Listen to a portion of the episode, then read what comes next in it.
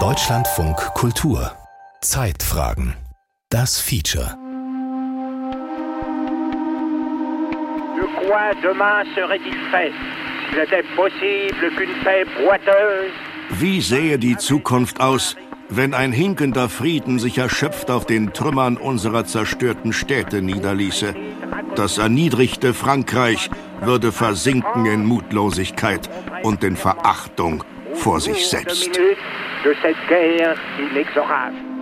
Raymond Poincaré, französischer Ministerpräsident und Leiter der Alliierten Reparationskommission, setzt den Ton für den Versailler Vertrag. Das im Ersten Weltkrieg besiegte Deutschland muss die Alleinschuld am Krieg anerkennen.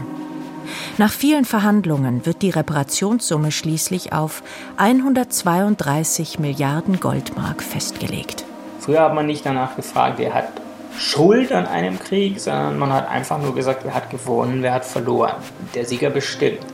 Das ist in Versailles natürlich nicht anders. Natürlich bestimmt der Sieger.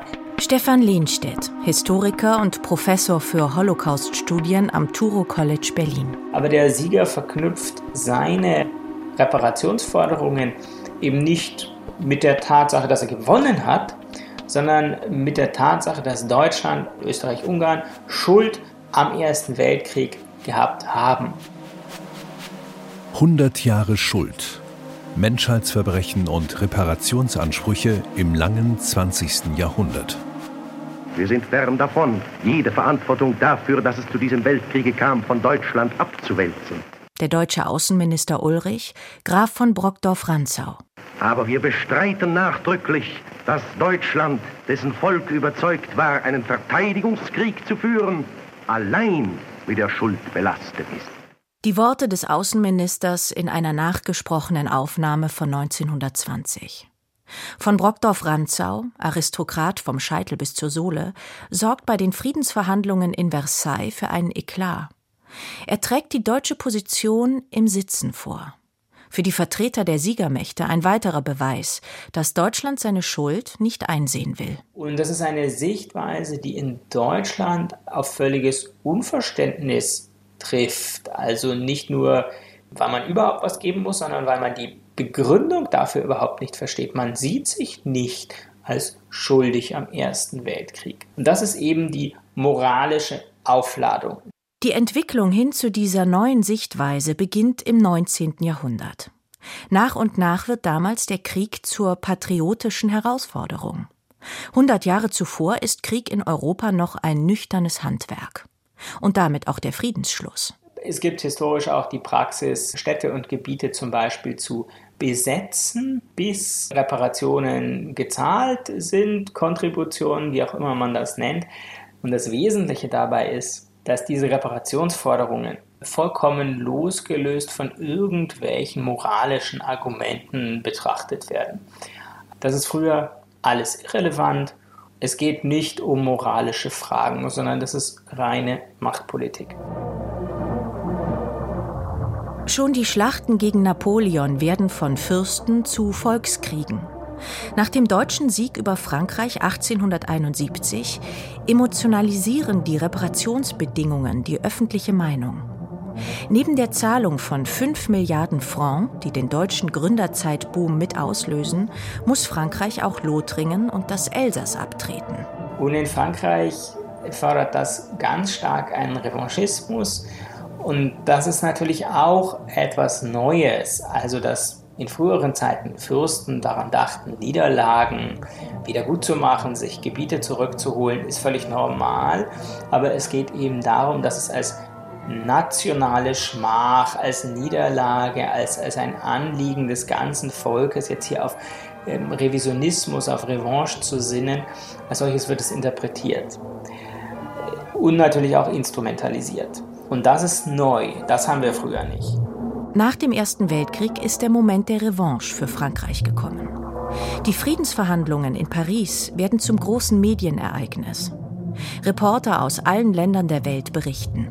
Die nationalen Öffentlichkeiten sind elektrisiert. Die USA sind gegen hohe Reparationen, aber sie können sich nicht gegen Frankreich und England durchsetzen. Die Friedensbedingungen lösen einen Schock in Deutschland aus. Eine Welle der Empörung rollt über das Land. Hier wird ein besiegtes Volk an Leib und Seele vergewaltigt, wie kein Volk je zuvor. Der sozialdemokratische Reichskanzler Gustav Bauer in der Weimarer Nationalversammlung. Versailles wird über alle Parteigrenzen zur Chiffre für die Willkür der Sieger. Vor allem die sogenannte Kriegsschuldfrage birgt emotionalen Sprengstoff. Auch weil Außenminister von Brockdorf-Rantzau diese bewusst und gegen den ausdrücklichen Wunsch seiner Berater zur Frage der nationalen Schmach aufgebläht habe, schreibt der Historiker Eckhard Konze in seinem Buch Die große Illusion. So wurden Ehre und Ehrverlust, Schmach und Schande zu politischen, außenpolitischen Kategorien, und es ist kein Zufall, dass diese Begriffe Ehre, Schmach, Schande in der deutschen Wahrnehmung des Friedens omnipräsent waren. Der Kriegsgegner wird vom Feind zum Verbrecher. Also wir haben hier eine völlig andere Aufladung der, der Frage, was Reparationen denn überhaupt leisten sollen. Also es geht nicht, nicht nüchtern darum, Kosten auszugleichen, sondern es geht durchaus auch um Bestrafung, es geht um eine Art Erziehung. Ähm, all das ist neu. Die hohen finanziellen Erblasten lassen der Weimarer Republik kaum Luft zum Atmen. Die Innenpolitik wird vom Dauerthema Versailles gelähmt. Das Reden darüber dreht sich in einer erregungsdynamischen Dauerschleife im Kreis. Wenn immer über Reparationen verhandelt wird, ähm, dominiert das über Monate die innenpolitische Auseinandersetzung. Wir haben Außenminister Erzberger, Rathenau, die werden tatsächlich auch äh, von, von, von, von Rechten äh, erschossen, weil sie an diesen Verhandlungen teilnehmen. Ja, sie müssen daran teilnehmen, das ist ihr Job als Außenminister ne? und sie können auch nicht anders als das zu unterschreiben. Das heißt, ähm, diese Reparationen sind im Grunde eine unglaubliche wirtschaftliche und halt auch innenpolitische Belastung der Weimarer Republik. Hier Lausanne. Über das Ergebnis der Lausanner Konferenz spricht jetzt zu Ihnen Herr Reichskanzler von Papen. In keiner wie immer geachteten Form wird Deutschland vom 1. Juli 1932 ab Reparationen aufzubringen haben. Als erfolgreiche Verhandlungen in Lausanne das Ende der deutschen Reparationsverpflichtungen bringen, ist es zu spät für Pragmatismus. Weil die Kriegsschuldfrage und die Abrüstungsbestimmungen nicht aus dem Versailler Vertrag gestrichen werden, lehnen Deutschnationale und Nationalsozialisten das Abkommen von Lausanne ab.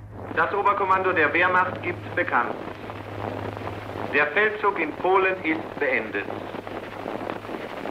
In einer zusammenhängenden Reihe von Vernichtungsschlachten wurde das polnische Millionenheer geschlagen, gefangen oder zersprengt. Am 1. September 1939 überfällt die deutsche Wehrmacht Polen und löst den Zweiten Weltkrieg aus. Deutschland hat in Polen den ersten Vernichtungskrieg des Zweiten Weltkriegs geführt. Während der ganzen Okkupationspolitik sind ungeheure Massenverbrechen begangen worden. Karl-Heinz Roth, Historiker aus Bremen, hat sich intensiv mit der Zerstörungsgeschichte des deutschen Vernichtungskriegs befasst. Er ist Experte für Reparationen. Es sind ungeheure Zerstörungen erfolgt, beispielsweise die fast komplette Zerstörung von Warschau. Das besetzte Polen wurde gleichzeitig der Ort der Shoah, der Massenvernichtung der europäischen Juden. Insgesamt sind 5,2 Millionen Polinnen und Polen der deutschen Okkupationspolitik und den Massenmorden zum Opfer gefallen. Davon waren die Hälfte äh, jüdische Menschen. Das Ausmaß der deutschen Verbrechen im Zweiten Weltkrieg übersteigt alles bisher Dagewesene. Deutsche Einheiten bringen im Lauf des sechs Jahre dauernden Kriegs unendliches Leid über die Zivilbevölkerungen der angegriffenen Länder. Am Sonntag, den 27. April, meldete das Oberkommando der Wehrmacht, dass deutsche Truppen Athen erreicht und auf der Akropolis die Hakenkreuzfahne gehisst haben. Die Wehrmacht hat äh, Griechenland dreieinhalb Jahre besetzt und sie hat es in seiner Substanz zerstört. Sie hat äh, extreme Verbrechen an der Zivilbevölkerung begangen. Über 330.000 Menschen wurden ermordet. 800.000 wurden dauerhaft Invalide. Es wurden über 1000 Ortschaften zerstört, davon 100 vollständig. Und äh, die Bevölkerung dieser Ortschaften, einschließlich der Frauen, Kinder und Alten, wurde unter teilweise bestialischen Umständen umgebracht. Da hatten sie gegenüber dem Schulhaus ein Maschinengewehr aufgestellt und da habe ich plötzlich etwas aufblitzen sehen und dann einen großen Knall gehört. Und dann habe ich auch als knapp Vierjähriger begriffen, jetzt passiert etwas Ungeheuerliches. Aieris Futuris ist ein Kind, als eine Kompanie SS-Panzergrenadiere am 10. Juni 1944 das Dorf Distomo überfällt. Aus Rache für einen Partisanenangriff in der Umgebung ermorden die Deutschen 218 Dorfbewohner, Männer, Frauen, Kinder. Auch die Eltern von Aieris. Der Vater hat den Vierjährigen und seine älteren Schwestern im Haus eingeschlossen und geht den Soldaten entgegen. Später dann, als wir dann auch das Haus verlassen haben, lag er etwa 15 Meter äh, neben dem Haus an einem Brunnen am Boden äh, mit einem Genickschuss, ja, tot, ja. Aljiris und seine Schwestern haben wie durch ein Wunder überlebt. Es dauert 70 Jahre, bis sich mit Joachim Gauck erstmals ein Bundespräsident für die deutschen Verbrechen entschuldigt. Schon eigentlich während des Zweiten Weltkrieges reden die Siegermächte natürlich über Reparationen. Sie wissen aber auch, Sie haben gelernt, gesehen, was für eine Hypothek es für die Weimarer Republik war, dass es die Reparationen gab. Die Alliierten einigen sich auf ein Zwei-Wege-Modell. Alle Reparationen, die für die Sowjetunion und Osteuropa bestimmt sind, kommen aus der sowjetischen Besatzungszone. Reparationen, die in den Westen gehen, kommen aus den westlichen Besatzungszonen. Während in der sowjetischen Zone Demontage in großem Umfang stattfindet, halten sich die Westalliierten zurück. It was agreed that the payment of reparations from whatever zones taken should always leave enough resources to enable the German people to subsist without sustained support from other nations. US-Präsident Truman betont, dass die Höhe der Reparationszahlungen Deutschland genug Luft zur Selbstversorgung lassen sollte. Das Jahr 1953 markiert einen wichtigen Wendepunkt. Der Beschluss der Sowjetregierung sieht vor die Beendigung der Entnahme von Reparationen aus der Deutschen Demokratischen Republik ab 1. Januar 1954. Mit diesem Schritt sind die Reparationen in Ostdeutschland abgeschlossen. Die Bundesrepublik kann auf der Londoner Schuldenkonferenz einen großen Erfolg verbuchen. Auch hat die deutsche Delegation in der Schlussverhandlung auf das wichtige Moment hingewiesen, dass Forderungen für Reparationen den Regelungsplan der Vor- und Nachkriegsschulden über den Haufen werfen würde. Verhandlungsführer Hermann Josef Abs, unter Hitler einer der führenden Finanzmanager, erreicht, dass die deutschen Reparationsschulden gestundet werden. Auch die kleineren Länder wie Griechenland stellen ihre direkt nach dem Krieg in der Konferenz von Paris aufgestellten Forderungen zunächst zurück. Der Aufschub gilt bis zum Zeitpunkt der deutschen Vereinigung oder bis zum Abschluss eines Friedensvertrags oder einem vergleichbaren Vertrag. Für die Bundesrepublik ist er das Ticket zum Wirtschaftswunder, wie Kanzler Konrad Adenauer treffend vorhersagt. Dieses Londoner Schuldenabkommen, meine Freunde, ist für die Wiederherstellung unseres Kredits im Ausland und damit für die Festigung und Weiterentwicklung unserer Wirtschaft von absolut grundlegender Bedeutung. In der Geschichte der Reparationen wird nach dem Zweiten Weltkrieg ein neues Kapitel aufgeschlagen. Angesichts der Millionen ziviler Opfer und Geschädigter können nicht länger ausschließlich Staaten am Verhandlungstisch sitzen.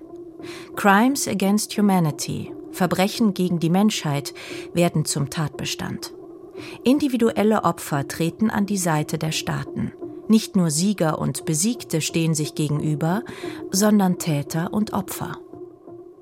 Und nun kam eben nach Ende des Zweiten Weltkriegs noch etwas Neues dazu. Und das ist das, was in Deutschland unter dem Begriff Wiedergutmachung bekannt ist. Da geht es um Schadensersatz, man könnte sagen, für Verletzungen der Menschenwürde, ganz grob gesprochen, also für Diskriminierung, ganz weit gesagt, die in Zusammenhang mit dem NS-Regime äh, steht. Der Völkerrechtler Matthias Goldmann forscht am Max-Planck-Institut Heidelberg über den historischen Wandel internationaler Rechtsauffassungen. Es kann nur symbolisch sein, denn ähm, äh, was tatsächlich angemessen ist dafür, dass man einen Monat, ein Jahr oder wie auch immer in einem Konzentrationslager war, was dafür angemessen ist, wenn man gefoltert wird, wenn man Angehörige verloren hat, Zeit in einem Ghetto verbracht hat, was auch immer. Es ist am Ende letztlich symbolisch, aber es ist ein, ein, ein wichtiger Versuch. Am meisten bekommen die deutschen Verfolgten. Über den Lastenausgleich fließen auch hohe Summen an die Angehörigen vertriebener Minderheiten aus dem Osten. Die Bundesrepublik zahlt an die Opfer in Westeuropa und an Holocaust-Überlebende in Israel und den USA. Die Verhandlungen und Leistungen werden begleitet von einem skeptischen Klima in der Öffentlichkeit. Die Zeit wünscht sich eine Wiederherstellung der Vorkriegsgrenzen und befürchtet gleichzeitig einen Annexionsgeist feindseliger Nachbarn. Der Spiegel schreibt 1952 provokativ von einer finanziellen Kollektivschuld und bezeichnet die Siegermächte als Beuteallianz. Auch die nationalsozialistische Propagandavision des Morgentau-Plans, die angeblich geplante Umwandlung Deutschlands in ein Agrarland, taucht in den Spiegelartikeln als Fake News wieder auf. Nach der deutschen Kapitulation arbeiteten in den alliierten Besatzungsbehörden viele Leute insgeheim nach dem Ziegenweidenplan Mr. Morgenthaus. Das Demontageproblem stand jahrelang unter seinem Leitgedanken. Nicht nur der Spiegel schreibt mehr oder weniger offen antisemitisch über Reparationen. Auch die Umfragen zeigen antisemitisch geprägte Vorbehalte der Bevölkerung gegen die Zahlungen. Historische Quellen belegen, dass auch die zuständigen Beamten Zahlungen blockieren, wo es geht. Ein Papier des Auswärtigen Amtes zu griechischen Reparationsansprüchen empfiehlt, das Problem durch Zeitablauf einer Verwirkung oder Verjährung zuzuführen. Wenn man in die Akten schaut, sieht man, das Bundesfinanzministerium hat immer grundsätzlich gemauert, hat immer abgelehnt. Das Auswärtige Amt kam dann irgendwann und sagte, wenn wir so weitermachen, gefährden wir unsere Integration in die europäische Wirtschaftsgemeinschaft. Wir müssen also ein Stück nachgeben. Diese Haltung, eine Haltung des Verdrängens, des Verweigerns und der minimierten Konzessionen, wurde von einer Generation praktiziert, die selbst zur NS-Tätergeneration gehörte. In den 1960er Jahren ändert sich der gesellschaftliche Umgang mit der NS-Vergangenheit. Junge Menschen beginnen der Elterngeneration Fragen zu stellen. Der Kranz wird jetzt zum Denkmal heraufgetragen. Der Kanzler rückt jetzt die Schleife, die schwarz-rot-goldene Schleife an dem Kranz zurecht und verharrt dann schweigend vor dem Denkmal. Er ist niedergekniet, Selten habe ich wohl eindrucksvoller gesehen, dass ein Deutscher die Verantwortung für diese unermesslichen Verbrechen auf sich nimmt, wie es eben hier der deutsche Bundeskanzler vor dem Denkmal im Warschauer Ghetto getan hat.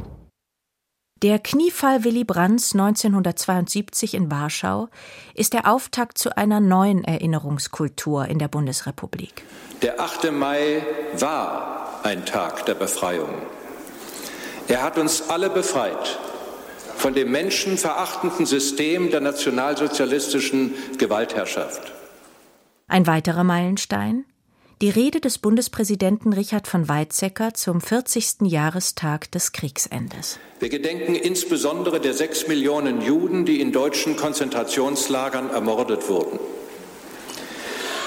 Wir gedenken aller Völker, die im Krieg gelitten haben, vor allem der unsäglich vielen Bürger der Sowjetunion und der Polen, die ihr Leben verloren haben. Dann kommt die Vereinigung und der 2 plus 4 Vertrag zwischen den beiden deutschen Staaten und den vier Alliierten des Zweiten Weltkriegs. In ihm ist von Reparationen nicht mehr die Rede. Aber es gibt eben kein Dokument, wo drauf steht Friedensvertrag. Äh, das heißt, mit den 2 plus 4 Verhandlungen, die dann zur deutschen Einigung ähm, führen, erledigt sich diese Frage und die Alliierten sagen auch, ist gut, wir brauchen jetzt keinen Friedensvertrag mehr. Doch nicht alle Länder sind damit einverstanden. Griechenland und Polen haben in den letzten Jahren Reparationsforderungen vorgelegt in Höhe von jeweils mehr als einer Billion Euro. Wir haben ja ähm, gesagt und äh, das wiederhole ich hier auch noch einmal, dass die Frage der Reparationen aus Sicht der Bundesregierung ähm, politisch und rechtlich abgeschlossen ist. Hier in Polen es ist immer wieder spürbar, wie präsent dieser Schmerz bis heute ist. Und daran müssen wir uns immer wieder, gerade auch in Deutschland, aufs Neue erinnern. Zugleich ist die Frage nach Reparationen aus Sicht der Bundesregierung abgeschlossen. Völkerrechtlich sieht sich die Bundesrepublik abgesichert. Doch es gibt auch andere Meinungen. Denn Griechenland hat nie offiziell auf seine Ansprüche verzichtet. Und der polnische Verzicht auf Reparationen aus dem Jahr 1953 ist nach Ansicht polnischer Völkerrechtler unwirksam. Also wenn man die deutsche Reparationsschuld insgesamt anschaut, dann wird man feststellen, dass davon etwa 12, ein bisschen Prozent getilgt wurden. Polen gegenüber wurde die Reparationsschuld zu gut 13 Prozent getilgt. Griechenland ist nochmal ein anderer Fall, da wurde die Reparationsschuld eigentlich gar nicht getilgt, also da liegt die Tilgungsrate unter 1 Prozent. Bis heute kämpfen noch tausende individuelle Opfer um Entschädigung. Hinterbliebene aus Griechenland wie Agiris Futuris oder Zwangsarbeiter aus Italien und Polen. Zwangsarbeiterentschädigung ist ja etwas, was ganz, ganz spät stattfindet. Auch hier erhalten dann, weil der Kalte Krieg ja vorbei ist, erhalten dann Opfer in Polen auch Gelder. Das Problem ist nur, dass diese Opfer, die Überlebenden in Polen, viel, viel, viel weniger Geld erhalten. Manche erhalten gar kein Geld als Opfer, die in Westeuropa gelebt haben. Für Stefan Lehnstedt ist es weniger eine juristische Frage, sondern eine Frage der moralischen Glaubwürdigkeit, wie Deutschland mit den Forderungen umgeht. Die Haltung der deutschen Außenpolitik, das Problem habe sich erledigt, funktioniere nach dem Prinzip Hoffnung. Es verkennt auch die Tatsache, dass man eine deutsch-polnische Aussöhnung nicht einfach für abgeschlossen erklären kann. Also vielleicht fühlt sich das ja für uns Deutsche so an, vielleicht hätten wir das auch gerne, aber offensichtlich gibt es in Polen große Teile der Gesellschaft, die das eben nicht so sehen.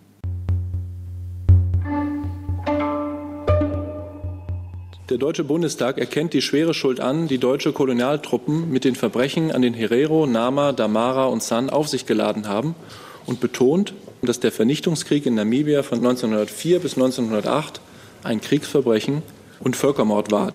Der Sprecher des Auswärtigen Amtes im Jahr 2015. Mehr als 100 Jahre hat es gedauert, bis sich die offizielle Politik zu den Kolonialverbrechen bekennt. Bis zu 100.000 Tote fordert der Vernichtungsbefehl des deutschen Oberbefehlshabers von Trotha im Krieg gegen die Gruppen der Herero und Nama in der damaligen Kolonie Deutsch-Südwest, dem heutigen Namibia. Wir wollen eine Reparation. Man muss repariert, was man irgendwie kaputt gemacht hat. Das heißt, es geht um Land. Was der Herero-Aktivist Israel Kaunatschike verlangt, bleibt unerfüllt. Die Bundesregierung spricht nicht mit den Vertretern der betroffenen Bevölkerungsgruppen, sondern nur mit der namibischen Regierung, handelt im Jahr 2021 ein sogenanntes Versöhnungsabkommen in Höhe von 1,3 Milliarden Euro aus. Reparationen lehnt die Bundesrepublik ab. In einer feinen, aber folgenschweren Unterscheidung erkennt sie den Völkermord nur historisch, nicht aber völkerrechtlich an. Denn nach damals gültigem Recht sei der Krieg gegen die Herero und Nama ein interner Konflikt im deutschen Kolonialgebiet gewesen. Erst im Jahr 1948 definierte die Vollversammlung der Vereinten Nationen den Tatbestand Völkermord Handlungen, die in der Absicht begangen werden, eine nationale, ethnische oder religiöse Gruppe ganz oder teilweise zu zerstören. Matthias Goldmann, Experte für Völkerrecht der Kolonialzeit, sieht bei dieser Argumentation aber Probleme. Denn das Völkerrecht sei gerade in dieser Zeit schwer zu fassen. Also wir können die Vergangenheit nur schlecht reinszenieren. Das ist so ein grundsätzliches Problem, das wir hier einfach ähm, erkennen müssen und deshalb tue ich mir auch ein bisschen schwer damit, dass man von Seiten der Bundesregierung solche Ansprüche also pauschal ablehnt und einfach sagt, nach dem damaligen Völkerrecht gab es das nicht. Denn es ist oft höchst unklar, was das damalige Völkerrecht war. Die juristische Position der Bundesrepublik wird intertemporaler Ansatz genannt. Das bedeutet, für historische Fälle wird das damals geltende Völkerrecht herangezogen. Matthias Goldmann bringt als Alternative einen postkolonialen Ansatz ins Spiel. Also die Position der Bundesregierung und ihrer Berater ist, dass das europäische Völkerrecht anzuwenden ist. Also das europäische Völkerrecht, so wie die europäischen Staaten das Anfang, seit Anfang des 19. Jahrhunderts wahrgenommen haben, das war eigentlich nur das Völkerrecht, das zwischen ihnen vereinbart wurde. Nun ist es natürlich ein Problem, so ein rein europäisches Völkerrecht irgendwelchen traditionellen Gemeinschaften in den kolonialen Gebieten entgegenzuhalten, die daran überhaupt nicht beteiligt waren. Also mit welchem Recht überziehen wir die mit diesem Völkerrecht? Das Heidelberger Max-Planck-Institut beherbergt Europas größte völkerrechtliche Bibliothek. In den langen Regalreihen steht auch umfangreiche Literatur zur Kolonialzeit des ausgehenden 19. Jahrhunderts. Ich habe da in Anführungszeichen viel Staub gefressen, um mich durch diese Bücher zu wälzen. Und dann irgendwann mal hatte ich dieses Buch in der Hand, das von Wolfgang Reinhardt, dem Historiker, herausgegeben ist, mit einigen Briefen von Henrik Wittboy. Henrik Wittboy, so lautete sein christlicher Taufname. Der Name war eigentlich Ranzep Gabemap. Also man hat da Schnalz- und Klicklaute in der Sprache der Nama, die äh, sich dort ähm, gehalten haben. Henrik Witbooi, der Nama-Chef, nennt sich selbst Kapitän. Heute ist er ein Nationalheld Namibias. Bevor er im Jahr 1905 im Kampf gegen die deutschen Kolonialtruppen umkommt, betreibt er jahrelang eine Korrespondenzdiplomatie mit anderen Kapitäns, also lokalen Chefs, mit Händlern, Missionaren und den Deutschen. Darin geht es auch um regionale Machtfragen. Dass diese häufig verflochten sind mit der Rolle der deutschen Kolonialverwaltung, geht aus diesem Schreiben Wittbois an einen anderen lokalen Kapitän hervor. Aus dem Brief von Dr. Göring ersehe und verstehe ich, dass ihr euch unter deutschen Schutz gestellt habt. Dr. Heinrich Göring, von Bismarck ernannter Reichskommissar für Deutsch-Südwestafrika, Vater von Hermann Göring. Und dass Dr. Göring dadurch recht großen Einfluss bekommen hat und es nun in seiner Macht steht, Befehle und Anordnungen zu geben, die unsere Landesverhältnisse und den Krieg, der von alters her zwischen uns besteht, betreffen. Witbooi bezieht sich hier auf einen wiederkehrenden Konflikt zwischen den Bevölkerungsgruppen der Nama und Herero, der zwischenzeitlich durch Verhandlungen eingehegt worden war. Namaland gehört allein allen rotfarbenen Stämmen. Rotfarben ist eine Selbstbezeichnung der Gruppe der Nama. Und auch dies sind selbstständige Königreiche, wie es auch von den Ländern der weißen Menschen wie Deutschland, England und wie die Länder über See alle heißen, gesagt wird. Und ähm, wenn man das dann mal ja, liest, sich das so ein bisschen einliest, dann merkt man, oh, der spricht doch eigentlich in der Sache über genau das Gleiche wie die europäischen Völkerrechtler.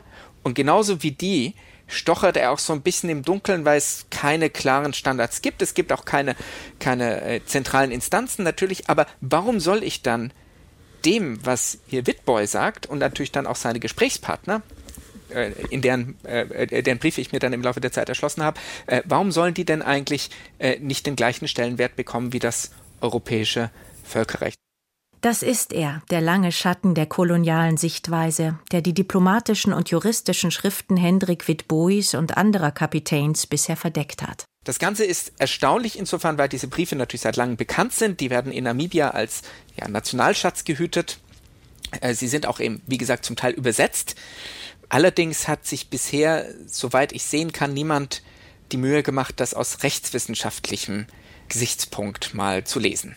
Nach all der Lektüre drängt sich für Matthias Goldmann heute eine postkoloniale Sichtweise geradezu auf. Damals hätten die Europäer ihre juristische Sicht lediglich mit dem Recht des Stärkeren gegen afrikanische Auffassungen durchgesetzt, so wie auch noch heute. Ich habe ein großes Problem damit, zu sagen, ja, also wir erkennen an, aus heutiger moralischer Sicht oder aus nach moralischen Maßstäben war das, was damals in den kolonialen Gebieten geschah, nicht vertretbar. Das war schändlich sozusagen. Auf der anderen Seite sagen wir im gleichen Atemzug, es war aber rechtmäßig. Damit bestätigen wir eigentlich eine eurozentrische Sichtweise auf ganzer Linie. Es scheint an der Zeit, vieles zu überdenken, auch das Völkerrecht neu zu denken. Weg vom eurozentristischen Beharren auf dem positiven geschriebenen Recht hin zu einem relationalen Recht, also einem Verhältnis verschiedener Auffassungen. Ich denke, man muss im Einklang mit jüngerer Forschung so langsam zu der Erkenntnis kommen, dass es zu den meisten Zeiten an den meisten Orten nicht nur ein Völkerrecht gibt, sondern verschiedene Völkerrechte und dass das Ganze oft eine widerspruchsvolle und nicht ganz so klare Masse ist, wie wir es uns vielleicht wünschen würden oder wie wir es uns vielleicht in den 1990ern noch und den 2000ern gewünscht haben, als wir eigentlich dachten, ja, so diese westliche Weltsicht hat sich jetzt eigentlich universell durchgesetzt. Doch das Ende der Geschichte, von dem damals die Rede war, ist noch lange nicht gekommen. Vielmehr geht es darum, Geschichte neu zu betrachten und dabei auch die Frage zu stellen, ist es ausreichend, bei Zahlungen stehen zu bleiben? Sollten wir nicht unsere Politik gegenüber den ehemals kolonialisierten Ländern grundsätzlich ändern? Jetzt ja der, äh, steht ja in der Frage, ob Namibia ein Wasserstofflieferant werden soll. Ja gut, das klingt natürlich zunächst mal interessant, aber gleichzeitig könnte man ja auch das Verhältnis ganz umdrehen und sagen, in Namibia gibt es billige Energie aufgrund der Sonneneinstrahlung. Wie wäre es eigentlich, wenn wir Industriekooperationen machen, also wenn äh, energieintensive Produktionen dort stattfinden sollen und könnte Deutschland dort nicht äh, etwas dafür machen? Und da denke ich eigentlich wäre das sozusagen die letzte Konsequenz aus dem Kolonialismus, dass man den äh, in, in wirtschaftlicher Hinsicht, aber ja natürlich auch ähm, in politischer Hinsicht, Sicherheitspolitik, Migration und so weiter, eine volle Gleichberechtigung einräumt, die auf eine Angleichung der Lebensverhältnisse abzielt. 100 Jahre Schuld. Menschheitsverbrechen und Reparationsansprüche im langen 20. Jahrhundert. Sie hörten ein Feature von Patrick Seibel. Es sprachen Eva Meckbach, Barbara Becker und Michael Mellinger. Ton Martin Eichberg. Regie Frank Meerfort. Redaktion Martin Hartwig.